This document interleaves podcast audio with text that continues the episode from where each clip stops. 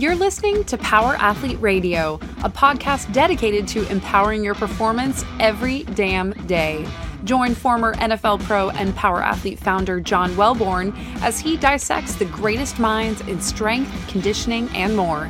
Joining him is everyone's favorite coach and hair model, Chris, aka Tex McQuilkin, Power Athlete's Director of Performance.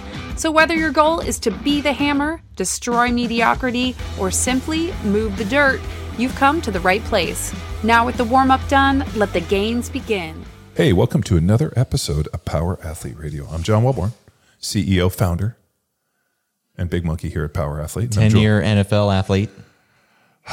and power athletes, just too many athletes. But yes, I did play for a decade in the NFL, and uh, I'll tell you, um, I'm pretty blown away. And I think I, te- I was telling you this the other day. I got a new TV, and we've been watching more NFL, and I'm completely blown away by the quality in which they're producing and like all the different camera angles. I mean, so much so I could see the wrinkles on Aaron Rodgers' face during the Packers game, and he looks old as fuck. Well, he's still wheeling and dealing. Well, he's killing it. I mean, it's got to be the ayahuasca. You think he's playing on ayahuasca? No, I don't. Be a bad deal. Uh, but uh, thanks for coming on another episode of Power Athlete Radio, man. I mean, I know I'm a friend of the podcast, so I mean, can you can you be a friend of the podcast? I am the podcast. this is That's fucking Tex McQuilkin, the director of performance at Power Athlete Radio, and we are exploring BFR. Reason being, we now at power at shop.powerathletehq.com have our own BFR bands on sale now. yeah. Um, I'm very excited. These have actually been in production uh, for almost two years. So I wanted to create a very simple, easy band that had some notches on it, a few marks, um, that was easy to take, not overly expensive. Um, some of the systems you can go really deep. I mean, when we first got into blood flow restriction, KAATSU Global was um, you know really the gold standard. Just their the system and the way that they set it up was extremely like expensive and very difficult, and it was hard for us to convince people to spend seven or ten thousand dollars on a blood flow restriction training system. It was very hard, and we were able to hack it, basically taking some some long Uh, knee wraps, knee wraps, uh, long bands, folding them over six times to again them get them around the biceps. A lot of hacking going on. Yeah, and the problem is, is when we were using the knee wraps and some of the systems we were using, there was no way to kind of make it repeatable. So, big issue I always want to think about is like, hey, if I start at X and then I progress, like, how do I, you know, continue to ramp it up a notch? And just being like, I think it's tighter. So I wanted to develop not only a fairly, um, not inexpensive, but just like a very affordable band that we could push out to the entire power athlete ecosystem so that, uh, you know, price isn't the barrier to entry. And then I wanted to have all these little kind of notchy marks so that you could say, hey, you know what, if I'm going to start at, you know, 65, the next time I want to try to go a little bit tighter because where people make a lot of mistakes with BFR is they go too fast, too far, and just they over Yeah, turn it into muscle. restriction versus occlusion. Now you're uh, the the thing I want is like you want to occlude the muscle, you don't want to create a tourniquet. So if you're watching on YouTube or Spotify video, which we are on, you can notice I'm not flexing too hard. Just I'm jacked and wearing these. So John, what's the what's the essential walkthrough? So if I just purchase these, coach me up. All right, so you're obviously going to undo the Velcro and then you're going to slide them on. And what we're looking to do is get to the top, really between the shoulder, real high up into the armpit, and we're going to occlude the top of the bicep. So over the top of the arm, right in the crook of the arm. So where people make a mistake is they get it too low. I wanted to have it really high up into the armpit. Um, you need to be able to do some movement with it because part of this is going to be lifting weights, so it can't be restrictive, but it also can't be so low that it's in the center of the muscle belly. So I want you to think about the insertion up into the armpit and really at the top of that bicep. Nice. And then the, the for the legs, same thing, top of like kind of in the crotch, kind of top of the thigh, um, you know, like right between where like the thigh and the glute, kind of really high up into the uh, um, in the crotch. I guess is the only way I could think it. Um, where people make mistakes, too low, middle of the muscle belly. I want you to think about insertions and get it real high up in there in that, you know, top of the quad, uh, top of the hamstring position. And we're just going to include the bicep in here. Don't put them at the top of the calves. We tried that. That wasn't good either. Yeah. Also, they when you had the opportunity to interview, Yeah. KAATSU. So let's get into a little Yeah, history on Well, uh, just a note on that. They said do not do that because it Yeah. leads to then blood clots in the calves, and then you travel, and bad news. Yeah. So uh, I was fortunate to interview Dr. Sato, who was or is the creator of blood flow restriction. Um, we drove up to LA. Uh, he was at a conference, and I got a chance to do a podcast with him. One that we never released because the audio was so terrible. Well, and it was delivered through a translator. Yes. So the in terms of the viewer experience, not optimal, but you were able to learn. Yeah. So uh, I think I, I think Nate was my audio video video guy. Odds are, I, I actually zoomed in for that one, so I was on the receiving end of the information only. Yeah. Which I'm not mad at. I had a great time. Yeah, but it was uh, it was beneficial. One for the history. Um, my first question was, how did it start? So he was a Olympic skier and a high level skier, and he took uh, a bunch of uh, athletes up into the mountains to go ski. And while he was skiing, he broke his leg. So they they casted him up. He got him and realized that he was the only one that could drive a manual transmission. So he had to drive home With a broken leg. with a broken leg. And the problem was it was his left leg, which is the clutch leg. So what he did is he put a tourniquet, like a, a real tight, um, you know, piece of cloth up with a stick in the tourniquet and kind of turned it. And what he was doing was he was actually, uh, you know, figured like, hey, if I can reduce the swelling by reducing the blood, I could, you know, effectively drive home. So what he would do is he would kind of put it on real tight, shift, and then he was doing this kind of on-off deal. And uh, he ended up by the time they got back from the drive, he said his leg felt better than it did pre, uh, earlier. So uh, he started using this kind of training where he was kind of occluding the blood. And he said that he was getting like an interesting quad pump from pushing the clutch in while it was occluded. And he said when he got out after like the five hours and the pushing, his, his leg was much more muscular and like looked more jacked, which I think is crazy seeing as the leg was broken. But he, you know, something had sparked interest for him. So then he started using this in his training. And in like relatively, I think they estimated like a three to six month heal. He was healed in like three to six weeks. Uh, whatever was happening within the environment he was creating in the occluded muscle was not only healing the bone, but uh, really ramped everything up. So he went back to the lab. Uh, he was a doctor working on you know exercise physiology, and they started using blood flow occlusion in their testing, and the results were anything but fabulous. I mean, things out of like a Marvel comic. So they started training the athletes, and the place that they really first tested it was with the Japanese speed skaters in the Olympics. So the Olympic speed skaters, if you guys want to do a little Google search um, for those Japanese speed skaters from back in like you know whatever the seventies, eighties, and nineties, uh, their quad development was actually fantastic, and those guys were extremely powerful individuals.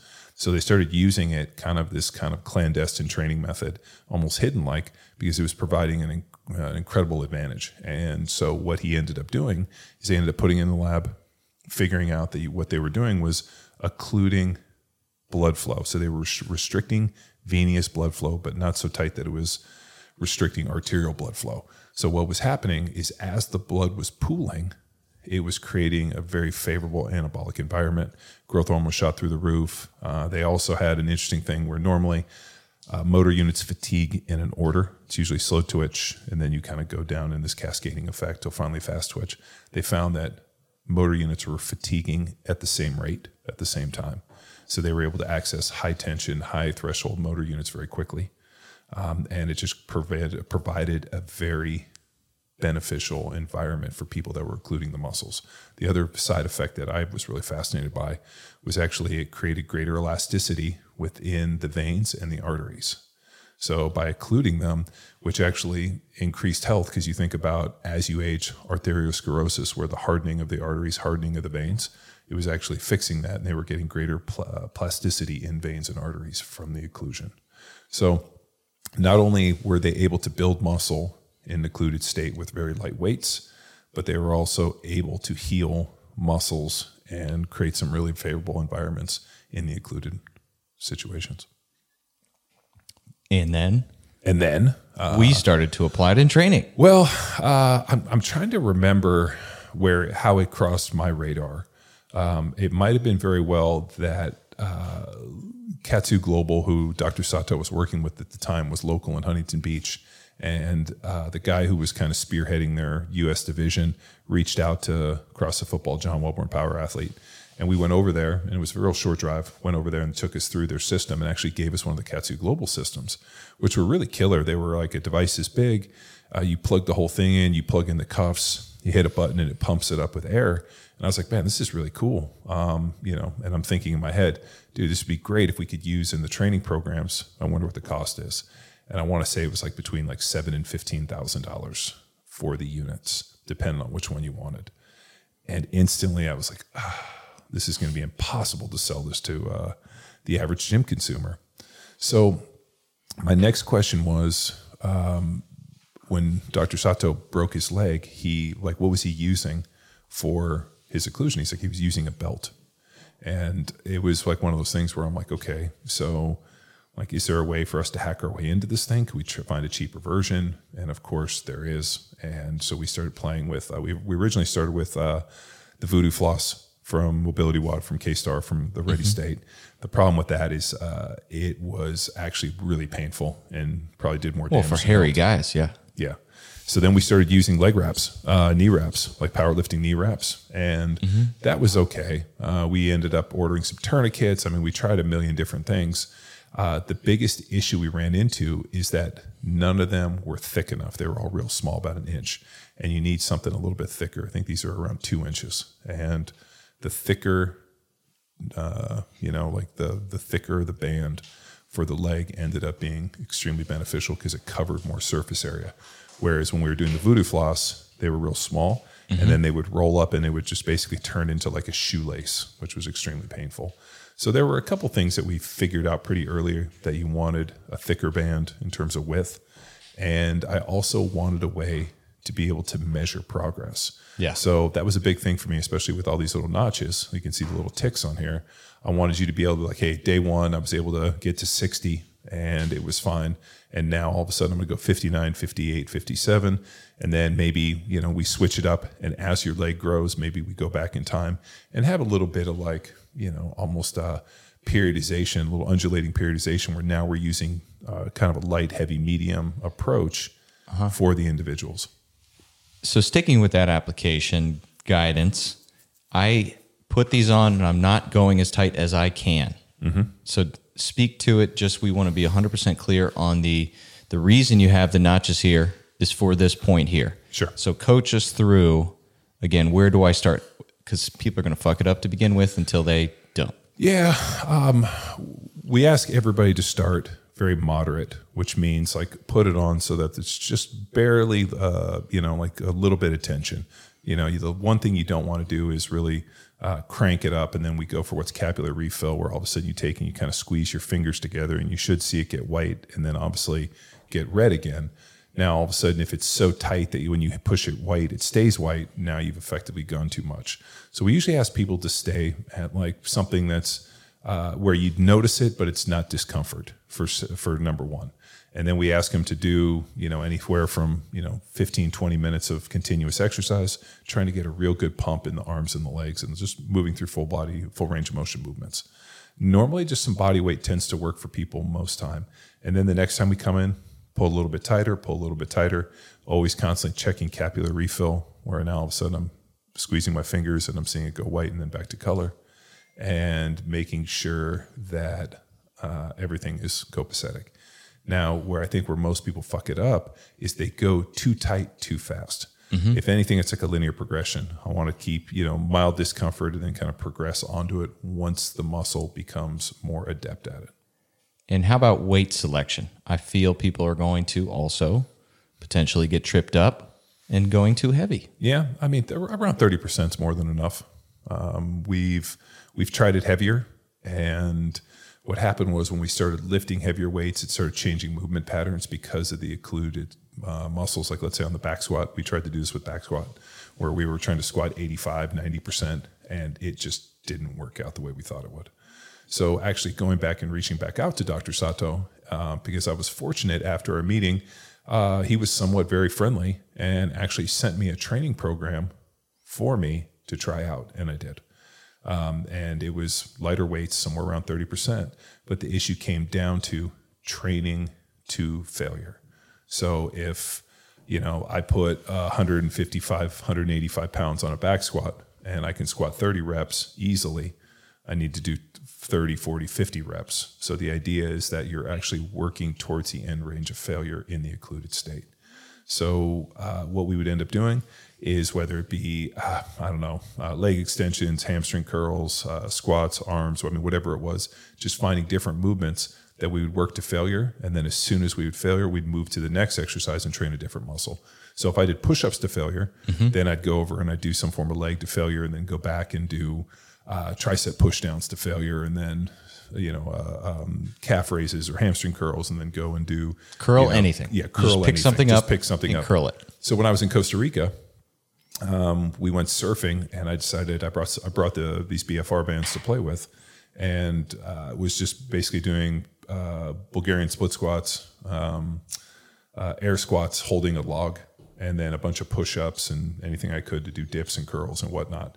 And so the idea was to just train to failure and get a nice pump, and it ends up being um, like I almost tell people like um, if you go too hard the first day, it's going to create um, almost a negative training effect. Just put it on so that you got a little bit of tension, and I just want you to move through for 20 minutes. Just keep doing the movements, keep working to failure, and then as you become more adept, like you do three workouts, then all of a sudden maybe three more workouts, you kind of crank it up a little bit more, and then three more workouts where now all of a sudden it's a little bit tighter. Now you know another three workouts where it's a little bit tighter, and then go back and kind of go through different forms of period, like the different almost tightness, like start cycling the tightness or the the uh, the constriction, and at that point, uh, you know maybe try to get more reps and or maybe put a little more weight on and just keep moving it. Really, it comes down to if I can create metabolic stress by keeping moving to failure for 20 minutes, I'm usually right on board. Nice. And so now exploring our different training programs, there's certainly a place for this in Jacked Street, the king of all. And then our, our Field Strong, or uh, I don't know if we'll explore this in Bedrock, possibly, but Johnny Bod for sure, if you sure. want to bolt that onto your little Bedrock program. Um, but how how can we apply this into the training programs? Like you said, go to failure. Now, how would that be explored and written into a training program? So, uh, the way we would write it into a training program, um, and this is kind of an interesting piece that we know from the metabolic conditioning cycles very similar to what uh, Dr. You know Dr. Kraemer and Boyd Epley put together for those Nebraska stuff. They knew that the only muscles would grow were the ones that they've trained the day before.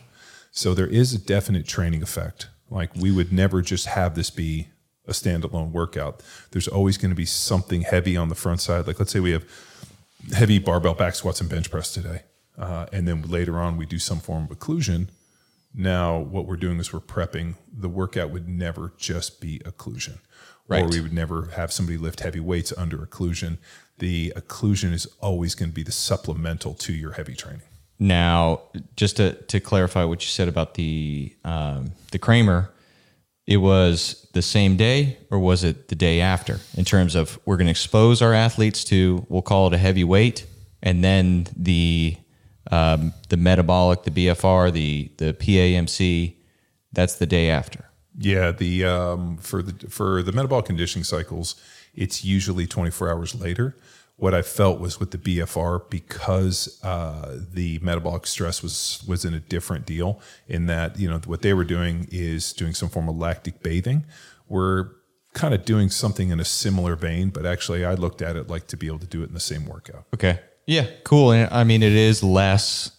It- It's- because it's the less demanding. The, yeah. So so what we're doing Yes. is we're using the occlusion to create and pool lactic acid in blood and all these uh, androgens in this space. So in a way, we're almost hacking into a very similar system that they we found with the metabolic conditioning cycles. So as they started talking about like the physiology and the training in this, it took me back to uh, the metabolic conditioning and realizing that the uh, the priming effect worked in a similar way. I could just kind of move it up a little bit in the in the cycle. So Yes. in a way, what we were doing is, hey, you're going to go in and get your you know heavy training. We're going to do that, and then we're going to use this as an accessory to not only just uh, get a ton of pump, but also drive all those hormones and androgens and all those really interesting stuff. I mean, there's also you know anybody who's ever watched uh, Bigger, Faster, Stronger, uh, Chris Bell's deal where they talk about the myostatin bulls. Where the bulls were born without the myostatin gene, and the myostatin gene is effectively a governor on muscle growth. So you see these huge, you know, uh, ridiculous looking bulls that, you know, are like 1800 pounds that are just shattering the backs of, you know, cows when they go to mount them. Um, those bulls were born, and there's been certain humans that they've documented over time that were born without the myostatin gene. Oh yeah, they're usually just pictures of the seven-year-old boys that are Yeah, just, just- ripped out of their minds. Yeah. So what they found, especially with the blood flow restriction, actually there was a myostatin blocker in the myos in that deal. Very cool. So I think what happens is they usually subscribe, and the majority of kind of BFR is used within a PT clinic. And we've worked with lots of PTs and a lot of good ones. But the one thing that they don't teach in PT and they don't use very often in the clinic is, is weights or heavy weights for that matter. So it's all very, very light Unless they're a power athlete coach. unless they're a power athlete coach. And then we have a very strong vein of PTs that have weights in the clinic and teach people to bang it. But most conventional physical therapy clinics, when you go in, PT, they're going to use it with grandma. Uh, and the problem is there's no priming the effect. I think where power athletes been very different in the paradigm is using the research from Jerry Kramer and the stuff that we learned from the metabolic conditioning cycles and understanding that you have to create the environment for the BFR to effectively work. Yes. And uh, I, I had a long chat, I mean, through a translator with Dr. Sato about this. And he um, ended up um, co signing off on it and was like, this is very true because, you know, we trained athletes where they did their sports and they just did BFR. The athletes that did their sports, lifted heavy weights and did BFR, got dramatically better results than the people that didn't lift heavy weights. So, I mean, the idea of of uh, you know neurological efficiency, uh, you know rate coding, inter and intermuscular coordination, all the great stuff we see within strength training happens under some form of heavy load, but there has to be a priming effect. And uh, you know, it, I mean, we're looking at two contrasting systems here, but the physiology is very universal. Um, I think for the uh, for the BFR and why we've always just treated it as an accessory movement, where hey, you know what, like uh, you're going to get your meat and potatoes, and then we're going to do this on the accessory side. I think it's always paid very good dividends. Yes. And what was cool during our, our third monkey is we were able to, since people had limited weights, we had them BFR during their strength block, their strength portion of the training, just to get a little bit more because we knew their limitation, not necessarily their capability, but the weight that they could awkwardly load themselves in. So they, aimed. They just didn't have access to the to the weights uh-huh. that they needed, especially if you're coming out of a traditional weightlifting program or something where you're on a barbell, and now you're you know in the middle of lockdown and COVID. So we were looking for kind of a max dose effect for what you know what they had available to them. Yes. So expect if you're a third monkey athlete out there, expect the daily dose. Um, and what was cool about the the KAATSU thing that I recall was they had some wide receivers, some basketball athletes that they were referencing, and they had those guys running routes and doing their uh, their shooting and their skill work with the BFR cuffs on, not intensity like they would be at say a sports practice, but going through the reps. Um, so then do you recall any benefit to just uh, i guess movement pattern in respect to bfr so we're not talking like intensity and explosivity but then the benefit of recovery going through your your sport actions Yeah, I definitely think there was a recovery aspect that's beneficial just because when you start bringing in all these different growth factors and all these, uh, you know, this really favorable anabolic environment or androgen environment, it's going to promote greater recovery. Um, and just, I think the muscles get stronger. Um, I definitely uh, have always kind of put a correlation with recovery and also that ability for blood to get to the muscle. And so the the aspect of uh, creating greater elasticity within the veins and also the arteries, um, just from like a longevity standpoint, like I mean, one of the things that happens as we age is we start getting a hardening of the veins and the arteries. That's why you see like varicose veins and all these issues with older people.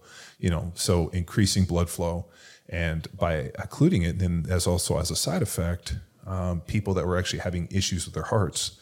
They had some research that supported that blood flow restriction was beneficial for those individuals in terms of increasing uh, elasticity within the, within the arteries, not only within the body but also within the heart. Yeah, Dr. Tom in 2016 Power Athlete Symposium presented on how he was utilizing occlusion training for his elderly population, 59 to 71. Yeah, he was using it with uh, with aerobic work. Mm-hmm. So they were putting him on the arms and the legs, and then pushing him onto. I think he was using some form of elliptical, but also like an assault bike and that, and actually even the cross patterning motion under occlusion was beneficial to some of his elderly patients in terms of building muscle. Yeah. Um, and on, oh, go ahead.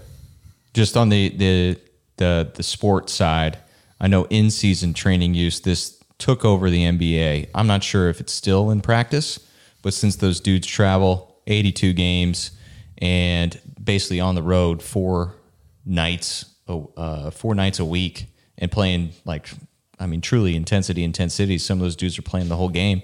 Uh, BFR took over. So they were hitting their strength training following their NBA games with the objective of maintaining um, just performance, peak performance throughout the whole season. I know for a fact the Rockets were doing it when they were good, but then they are not. Uh, yeah, I mean, I think so. Um, much like everything, um, you know, people think it's uh, the panacea. It's going to be fix everything. It's going to replace it. Nothing is ever going to replace lifting weights in terms of athletic development and strength and performance. Um, you know, I've, I've been saying it for over a decade, even longer than that. The two things that never got easy: the weights never got light, and the sprinting never got easy.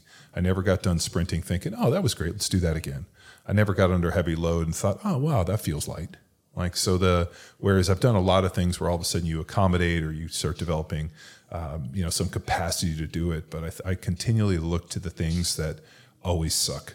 Um, I think where BFR kind of went a little bit off the rails is that people started selling it as you only need to do BFR.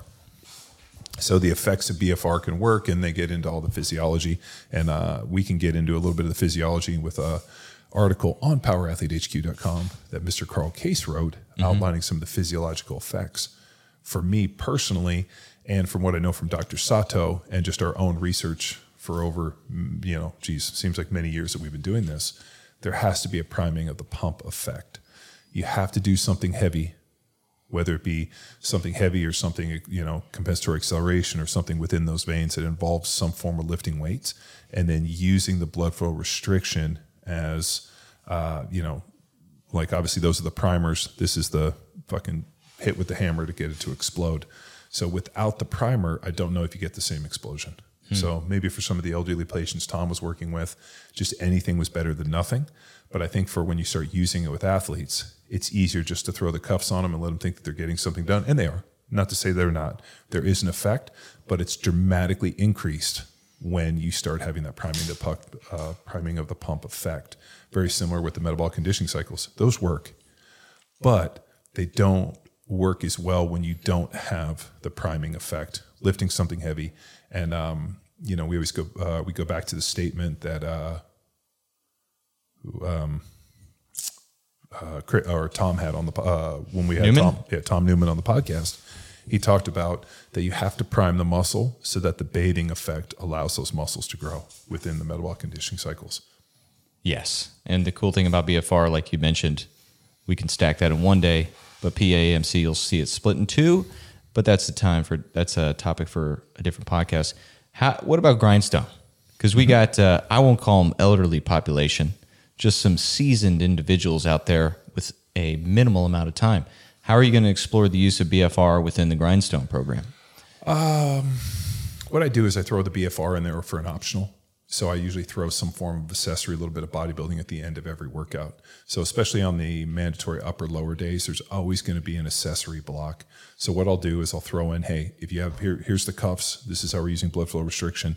If you have access to it, here's how I want you to do the accessory. If you don't have access to the accessory or the BFR, this is how the accessory is done. So I usually throw it into the accessory and then throw, give two options. So pulling on that thread, how what would be the differentiation? Would it be sets, reps, weight? How would you split those two? Uh, usually with the blood flow restriction, there is, hey, I want you to pick a light weight and you're going to do it to failure. So what I'll do is I originally start with people with a time, like get as many reps as you can in 60 seconds. And then from there, I need you to drop it, move on. And then when you, by the time you pick the next implement up, go through this cycle. Here's a little bit of deal. I want you to go for max reps, 60 seconds. Normally, what I'll do if they don't have the blood flow restriction, I'll usually ask anywhere from eight to 12 reps, four sets, and I'll give them through there. And, um, you know, rest is needed, kind of superset it. Mm-hmm. So I don't necessarily throw, uh, you know, pick a lightweight and just do it for max reps unless they're using some form of occlusion, just because I don't believe that there's similar, even though the research is really uh, interesting when you start looking at training to failure. Is there a different effect from uh, in terms of hypertrophy from four reps to failure, five reps, eight reps, ten reps, thirty reps, hundred reps? Uh, you know, the research is kind of interesting in that you start looking at like uh, is hypertrophy all the same? Is it all? I think that there's definitely a different effect from eight to 12, five to seven reps than there is from thirty to hundred reps. Yeah, you get bored. Yeah, you lose count. Well, it's also really hard when you start getting into like 100 reps of something and it's super light. You're just like looking around like, fuck, this sucks. Whereas I think you can wrap your head around something to failure for 8 to 10, 8 to 12 reps. Yes, big time. All right. I did pose some questions to our Power Athlete Coach Network that they have on occlusion to throw your way, John. Okay. All right. Question from uh, Coach Anderson here Is there a plateau effect as with training mo- uh, modalities? Imagine you know, um, I guess switching bars, different things like that in that vein. So is there a, a plateau effect with using BFR? Uh, I don't think so. Um, the reason being, um, and actually, uh, Tom Newman had a great comment uh, that he made to me recently when we, we were wrapping on something else. Every three degrees of variation, not only with a bar, but also a grip, foot stance, everything, targets a different muscle. So what happens if you want to continue to drive past, let's say, uh, the accommodation effect or you know this kind of plateauing effect? You're constantly picking different grips or attacking it in different ways. So if we're you know there's a million different ways to train the bicep. Uh, you know, in, in that are the same curling method from different grips, different this, different implements. So I think what happens with the plateauing effect is if you're doing the exact same grip, exact same movement. So that's why I really shoot for a ton of variety, especially in the accessory. Uh, there's a, you know, I, I have a hundred ways to attack the shoulders, and I want you to use them all.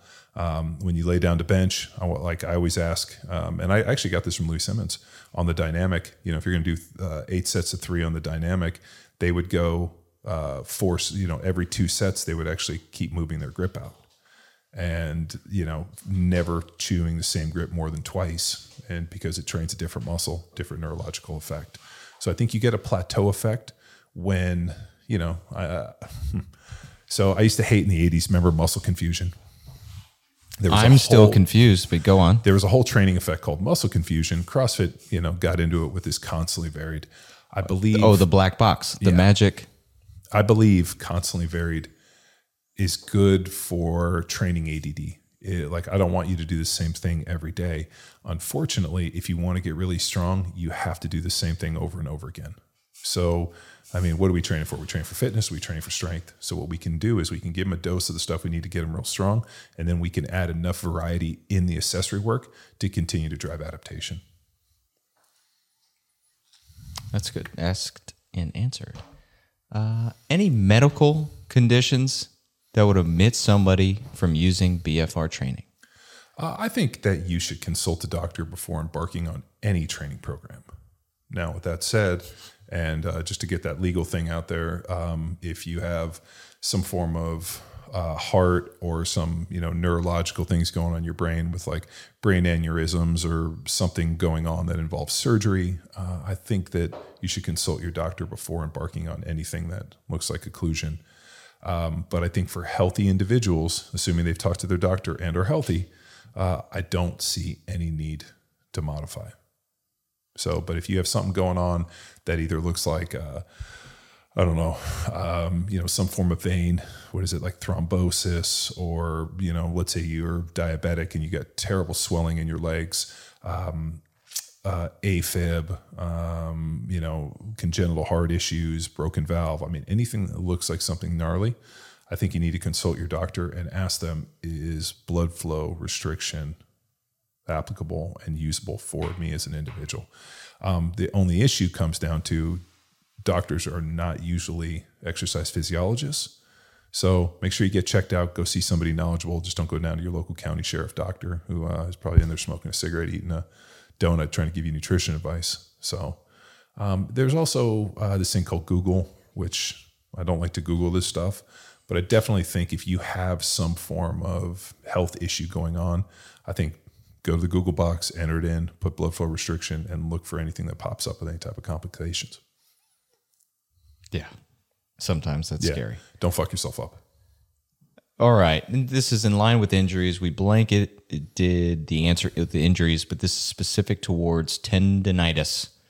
What consideration should be made when using BFR for strength and hypertrophy when compared to rehab of tendonitis?